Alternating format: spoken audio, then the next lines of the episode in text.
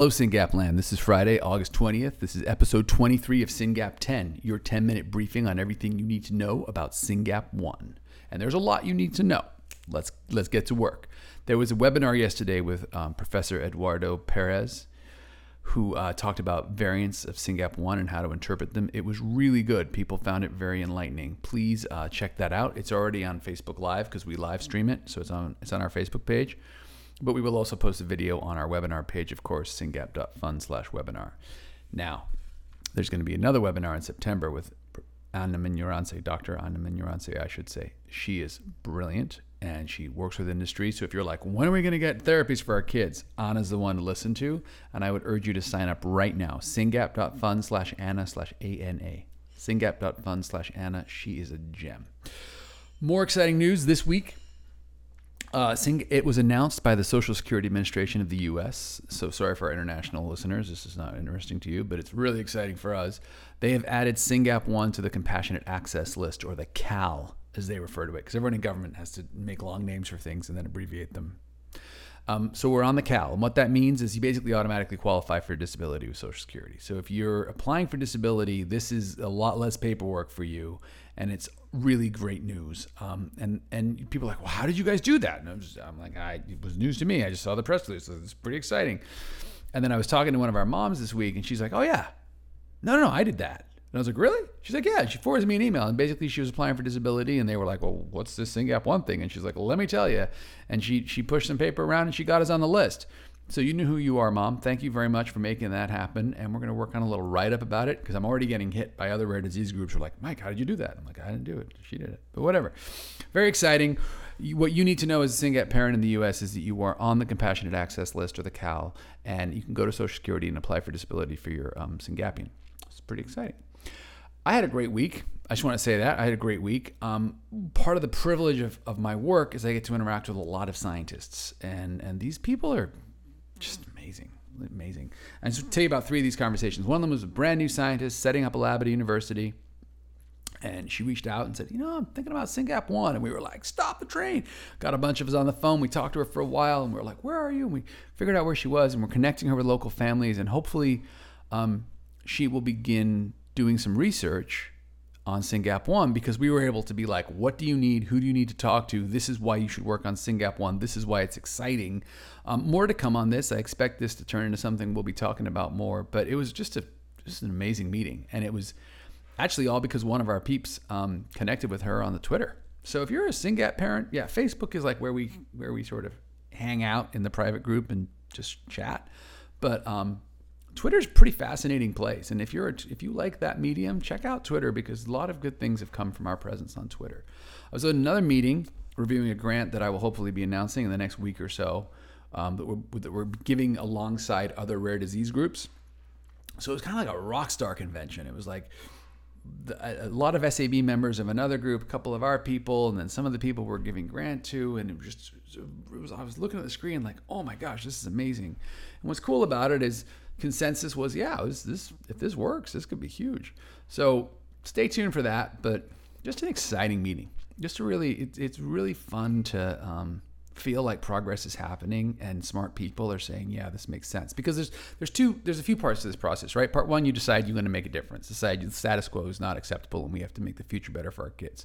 Step two, you organize, you get with good people, you create an entity, and you have a vehicle to drive through that wall. The wall is, sorry, there's nothing we can do for SYNGAP1. The vehicle we're going to drive through that wall is SRF, right? We're organized, we're together, we're united. We have a tax-exempt organization that is effective and has a good reputation. Step three, you raise some money. That's all of our work. We ought to all just ask everyone we know, hey, you got to support this work, got to make my kid's life better. Step three, where do you go? Where do you hit that wall to get through it? This is really hard stuff. And when you sit in a meeting with some of the smartest people you've ever heard of, and they're all nodding like, yeah, this isn't crazy. That's pretty exciting. So that was a good meeting. And then one of the mega brainiacs of this world called us, and he was like, hey, I just made a bunch of fish with an NIH grant, and I want you to know this fish exists for SYNGAP. And he's like, there's still more work to do with this fish, because just like the humans, the SYNGAP fish don't seize right away. And because we were making fish for like 40 genes, when we tested the SYNGAP fish for seizures, they didn't have seizures because they were still 5 days old, right? And you and I both know as SYNGAP parents, hey, when they're a year old, they're not seizing. Wait till they're 5.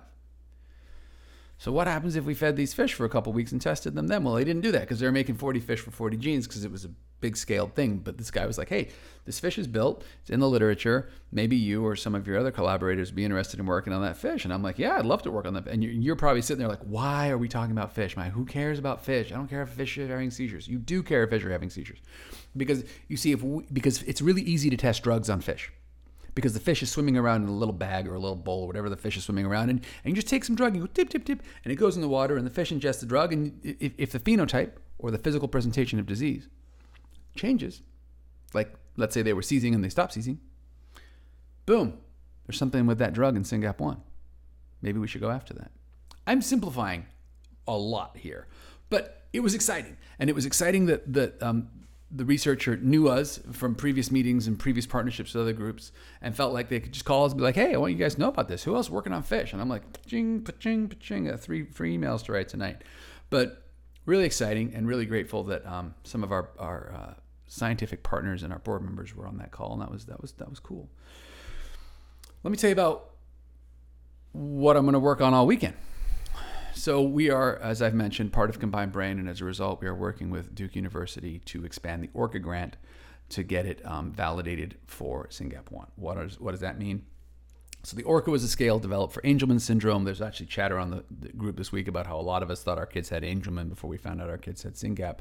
So SYNGAP is Angelman-like, and there is a grant to Duke University from the FDA to expand the ORCA scale to work for other neurodevelopmental diseases, and we've made sure that SYNGAP is one of those. And so next week I'll be giving a presentation to some people at Duke and hopefully some people at the FDA about, hey, this is how you think about SYNGAP1, and this is how you think about the challenge of communication and why this work is so, so important. Communication is a big deal. Think if you've got a SYNGAPian, you know as well as I do, they understand a lot more than they can articulate. Their receptive language is much higher than their expressive language. And when they can't express what they want or what they need, they get really angry sometimes. And then they behave. And then things get broken. My cuckoo clock. So explaining this to the FDA is super important. And the literature on this is a little thin. Thank God for Dr. Smith Hicks and Dr. Andres Jimenez, because they've written some good stuff on this. But we don't have a whole lot about communication. There's a lot more written about the science and the seizures. But so I'm working on that, and I'm trying to tell that story of how SYNGAPians are different. And so I want to tell patient stories. Now, the trouble with talking to the government about patients or any researcher is they're like, no, don't tell me, don't use names, don't show me pictures, personalized information, blah, blah, blah. Fine, got it. Yes, I understand. Some of us feel like, you know what, I don't want my private, I want you to understand this disease. I'll talk about my kid all day long. But I can't just run around talking about my kid. That just looks weird. What's great, though, is a number of our parents have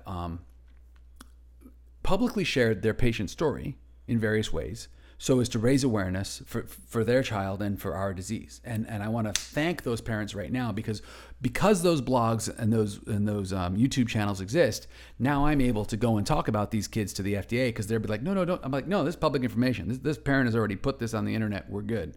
And that will allow me to share these stories. And I want to tell you whose stories I'm going to share because I spent some time on the phone with these families this week to get ready for this meeting.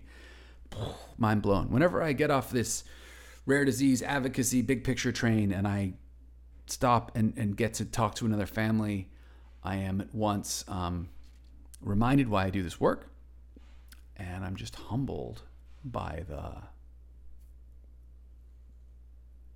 enormity of this life. It's really hard to see what some people are going through. And it's really amazing to see that they just keep going. So one of those, if you go to facebook.com/whatweneedyesterday, is a mom named Jack in Tennessee who's taking care of her girl, Jaden.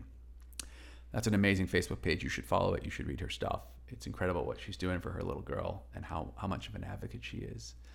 Then there's Kelly and Kyle. Kelly does these beautiful YouTube videos about her son, Kyle, who has SYNGAP, and she talks about it. And those are really gold, and you should check them out. And then, of course, I'll be talking about, some of the people we have videos for. So there's Carter, who is Peter's son, Peter, of course, has a video as a board member of SRF, and it's really good stuff. There'll be Emmett, who's Sydney and Brett's kid, and they've got some great videos on their YouTube channel. And then there's Amelia, who's Vicky's daughter, and they just did that beautiful video in Spanish. All these will be in the show notes. So anyway, I'm going a little over time, but those are the stories I'll be telling to the FDA and Duke next week in an effort to get more people to understand how complicated our disease is. Our disease is really complicated, friends, and we got to get people aware of it. So if you're thinking, maybe I should write a blog about my kid, the answer is yes, get to work. Tell the world about what's going on here. People need to understand this disease. More in the show notes. Thanks for listening. Have a wonderful week.